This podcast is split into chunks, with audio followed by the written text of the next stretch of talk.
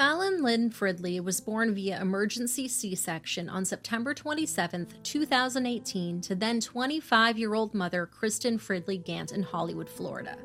She was 10 pounds 3 ounces and born five days past her due date at Memorial Regional Hospital. During this time, Kristen sat alone in the maternity ward, hooked up on a Pitocin drip, waiting for her little girl to arrive. Her mother and sister were 700 miles away, racing against time to be with her.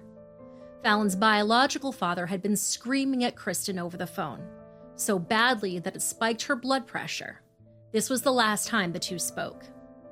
At the time of our story, Fallon was two years old and living in Woodstock, Georgia. Fallon was an outgoing toddler with blonde hair and blue eyes and chubby cheeks. She had an expressive face and a bright smile that would light up any room. Fallon never met a stranger and loved talking to people. Her family described her as an absolute angel on earth.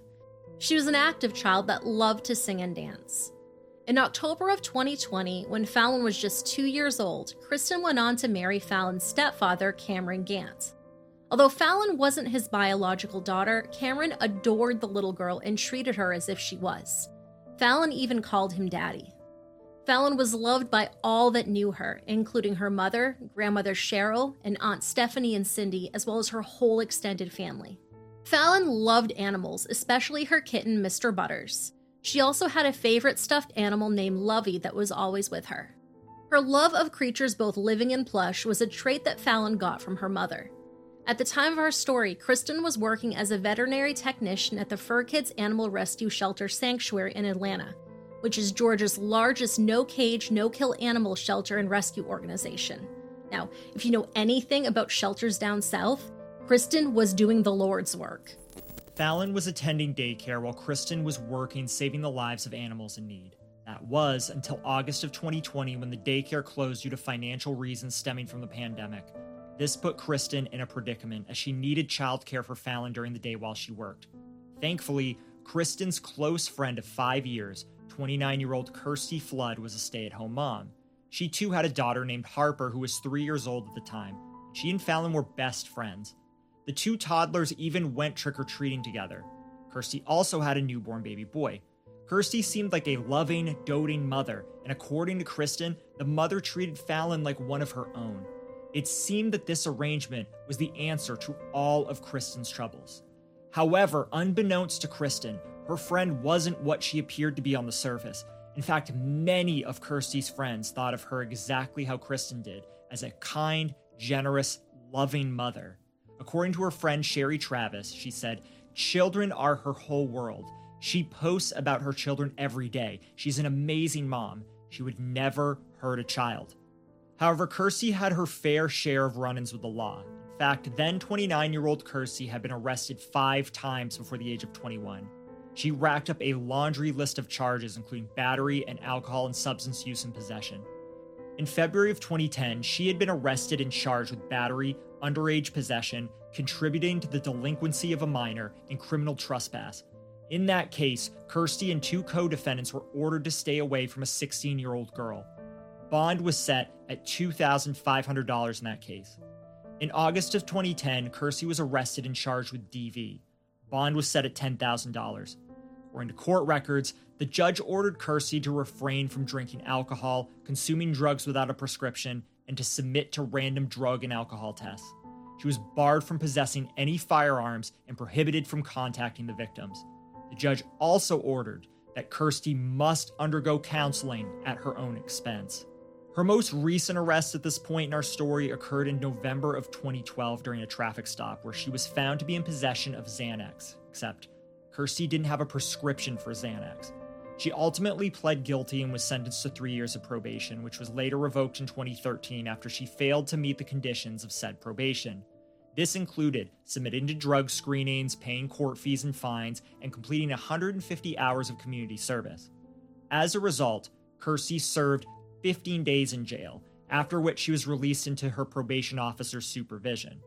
Even more recently, Kirstie had found herself in hot water at her apartment complex. Court records indicated that in September of 2020, she had been served with an eviction notice for non payment was in the process of being evicted at the time of our story. Kirstie was also running an unlicensed daycare out of her apartment, was given a lease violation for doing so. Additionally, she had been suspected of slashing her upstairs neighbor's tires after the two had a falling out. There was never enough evidence to charge her with a crime. Ironically, Kirstie had also watched that neighbor's children prior to their falling out at her illegal daycare. December 9th, 2020 was just like any normal day. Kristen dropped Fallon off at Kirstie's apartment and headed to work. Kirstie, her boyfriend Jeffrey Myers, and her children all resided in Unit 507 of the Edgewater at Sandy Springs apartments. That afternoon, Kirstie sent a text to Kristen asking if Fallon could spend the night. Having known Kirstie for some time and trusting her with her young daughter, Kristen agreed, knowing that Fallon would have a blast having her very first slumber party with her best friend. That afternoon, Kirstie took Fallon, her daughter, and her new baby to a nearby park to play. Around that time, the two mothers spoke and Kirstie let Kristen know that her phone was dying. At around 6:30 p.m. that evening, the two mothers texted. Kirstie told Kristen that Fallon had eaten supper and had been put to bed. When Kristen asked to FaceTime with her daughter, Kirstie said to give her an not long after, Kristen received another call. This time, Kirstie was in hysterics. Fallon wasn't moving. She told Kristen that earlier that afternoon, Fallon had fallen and hit her head on a slide at the park. At 8:44 p.m., Kirstie called 911. Soon, emergency services made their way to her apartment on Monterey Parkway in response to a call of a toddler who was not breathing. Upon arrival, paramedics found Fallon unresponsive and they began administering life saving measures. She was rushed to Children's Healthcare of Atlanta Scottish Rite, but sadly, there was nothing that doctors could do to save her and Fallon Lynn Fridley was pronounced dead at 1:18 a.m. the following morning. And this story is already tragic enough. A two year old girl attends her first ever sleepover with her best friend and has a terrible accident on the playground, an accident that would later cost her her life. Except, none of Fallon's injuries were consistent with falling and hitting your head on a slide. At autopsy, it was discovered that while under Kirstie's supervision, Little Fallon had suffered severe injuries that led to her death. These injuries included a skull fracture and lacerations to multiple organs, including her spleen, liver, and colon. After further examination, Fallon had bleeding and injuries consistent with SA. Her body was covered in bruises. The medical examiner was right. None of these injuries were consistent with a playground accident. Fallon's death was ruled a homicide, and police launched an investigation into her death. Investigators obtained search warrants for Kirstie's Edgewater apartment home, as well as her cell phone. They found next shocked them. During the time that Fallon would have been in Kirstie's care, she conducted the following searches on her iPhone mental health. What type of people enjoy abusing other people's children? I hit my child and I feel guilty. And finally, what does it mean to have a sudden urge to beat a child that's not yours? New at 11:30, a babysitter in Sandy Springs is now charged with murder of the death of a two-year-old girl. Police say it appears the little girl suffered severe injuries while under the care of 29-year-old Christy Flood. The victim was found unresponsive in an apartment on Monterey Parkway last Wednesday. Flood now faces several charges, including felony murder and cruelty to children. On Friday, December 11th, 2020, Kirstie Flood was arrested and booked into the Fulton County Jail. She was charged with malice homicide, two counts of felony homicide, aggravated battery, and first degree cruelty to children. Additional charges of aggravated sexual battery, false statement, and tampering with evidence were later added. She was not given bond. You might ask yourself, why is Kirstie being charged with two counts of felony homicide when there was only one victim? In the state of Georgia, any time a person commits a felony act that results in the death of another, it automatically becomes a count of felony homicide. So in this case, since Kirstie was accused of two felony acts that resulted in death, both the aggravated battery and cruelty to children in the first degree, it triggered two counts of felony homicide. Now, malice homicide is a charge specific to the state of Georgia. You will not find this charge in any other U.S. state. It is applied when a homicide is done with express or implied malice. According to Georgia law, express malice is that deliberate intention unlawfully to take the life of another human being which is manifested by external circumstances capable of proof. Malice is implied when, quote, no considerable provocation appears and where all the circumstances of the killing show an abandoned and malignant heart. On Wednesday, January 27, 2021, a second arrest was made in connection with Fallon's tragic death. 28 year old Jeffrey Scott Myers, who happens to be Kirstie's boyfriend, was charged with second degree homicide, second degree cruelty to children, tampering with evidence, and false statements. He was initially arrested the day prior on a probation violation, which stemmed from prior arrests for hard drug possession, driving without a license, and a seatbelt violation. Although he first claimed to be at work at the time, it was later discovered that he was indeed present at the Edgewater apartments the day that Fallon's injuries occurred. He was present and witnessed the abuse inflicted upon Fallon and did nothing to stop it. Remember when we always tell you to say something if you see something happening? Well, Jeffrey didn't. Police don't believe that he actually hurt Fallon in any way, but he had a duty to protect her and failed. Jeffrey was initially booked into the Fulton County Jail, but was later moved to the Coffee Correctional Facility in Nichols, Georgia, where he's currently being held without bond. According to reports, he's allegedly being represented by criminal defense attorney Mario Anthony Cladis, who, according to the website Open Payrolls, also works as an assistant district attorney 3 in Fulton County. On June 26, 2021, Kirstie's mother, Karen Flood, was arrested and charged with one count of influencing a witness. She was released on July 6 on a $10,000 unsecured bond. Shortly after Kirstie's arrest, Karen began coaching her granddaughter Harper not to say anything bad about her mother. Unfortunately, Harper will more than likely have to testify not only against her grandmother, but against her mother as well, as Harper was present and witnessed the injuries inflicted upon her best friend. Karen is being represented by attorney Michael Welsh. Now, around the same time, the state of Georgia filed a motion to submit surveillance video into evidence. The camera had initially been located behind a sofa in Kirstie and Jeffrey's living room. In the footage, both Jeffrey and Harper could be seen while Kirstie inflicted the injuries on Fallon that ultimately led to her death. As of the date of this recording, Kirstie is still sitting in the Fulton County Jail. Kristen had previously announced on the Justice for Fallon Facebook page, which has over 7,000 followers, that Kirstie's trial would be happening in the first week of November this year. However, due to some changes that she did not specify, the trial was ultimately postponed. Other creators have indicated that Kirstie is currently being represented by attorney Priscilla Upshaw. If this is true, then this is very concerning. According to her LinkedIn page, Ms. Upshaw is a guardian ad litem and child attorney for the Cobb County Juvenile Court. Her About section reads Justice for Georgia's Juveniles. We are a public interest law firm exclusively dedicated to representing juveniles and adults in the state of Georgia. We tirelessly defend children in Georgia's juvenile courts and school disciplinary hearings, and we relentlessly advocate for children in need of special education services, representing them at IEP and 504 meetings. If Attorney Upshaw is dedicated to the interests of children, then why on earth would she accept Kirstie's case?